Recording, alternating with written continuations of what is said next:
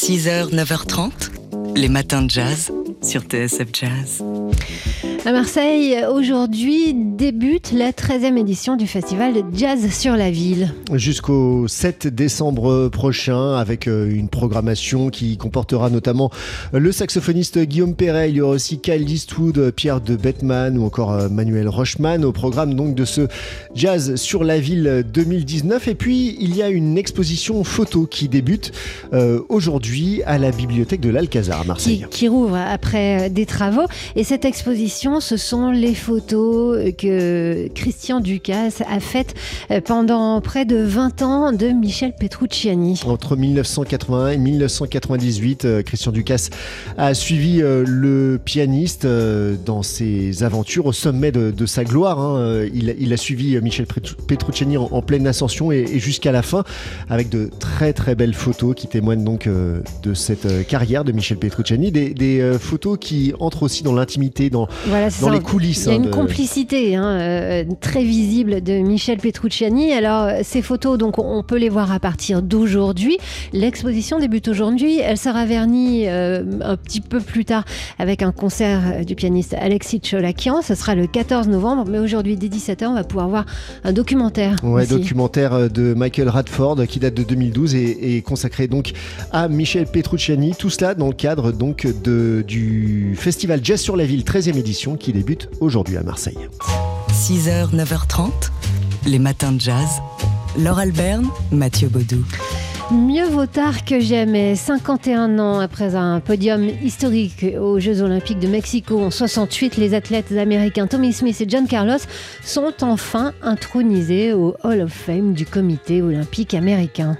Tommy Smith et John Carlos, ce sont ces deux coureurs africains-américains qui avaient, euh, vous vous souvenez, levé un point ganté de noir et baissé la tête sur le podium du 200 mètres à CJO en signe de protestation contre la situation des Noirs aux États-Unis. Ils avaient ensuite été exclus de l'équipe américaine d'athlétisme et menacés de mort, ostracisés par le mouvement olympique américain jusqu'à leur visite à la Maison Blanche en 2016.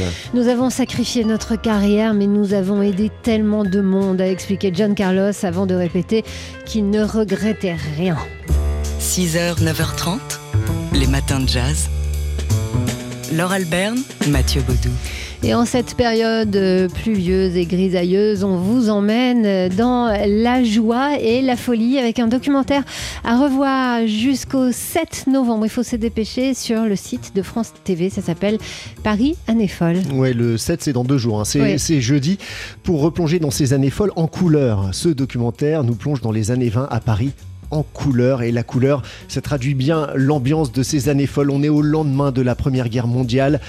Période de deuil pour beaucoup, on chante la Marseillaise énormément, mais la jeunesse, elle, a envie de vivre et cette envie de vivre, elle se traduit eh bien, dans les mœurs avec une certaine, le début de la libération euh, euh, des femmes et de leur quotidien, une libération des mœurs et aussi une libération des, corps à travers la musique et la danse. Alors c'était complètement fou, hein. les gens faisaient la fête toute la nuit, enfin en tout cas cette jeunesse euh, parisienne. Et pendant ce temps-là, aux États-Unis, eh bien il y avait la prohibition. Alors les jeunes Américains qui ont pu euh, sont venus faire la fête avec les Français et ils sont pas venus les mains vides. Dans leur bagage, les Américains ont apporté ce qui manquait pour que la fête soit totale une musique, la bande-son des années folles, le jazz. Après la Nouvelle-Orléans, Chicago et New York, c'est à Paris d'attraper la fièvre du jazz. Ces musiciens sont noirs. Beaucoup étaient des soldats qui jouaient dans les military bands. Ils sont venus à Paris avec les troupes américaines du général Pershing et sont restés. Car à Montmartre, ces jazzmen noirs vont découvrir ce qui ressemble bien à une terre promise. Ici, la ségrégation raciale n'existe pas. Le mot nègre sert à parler d'art.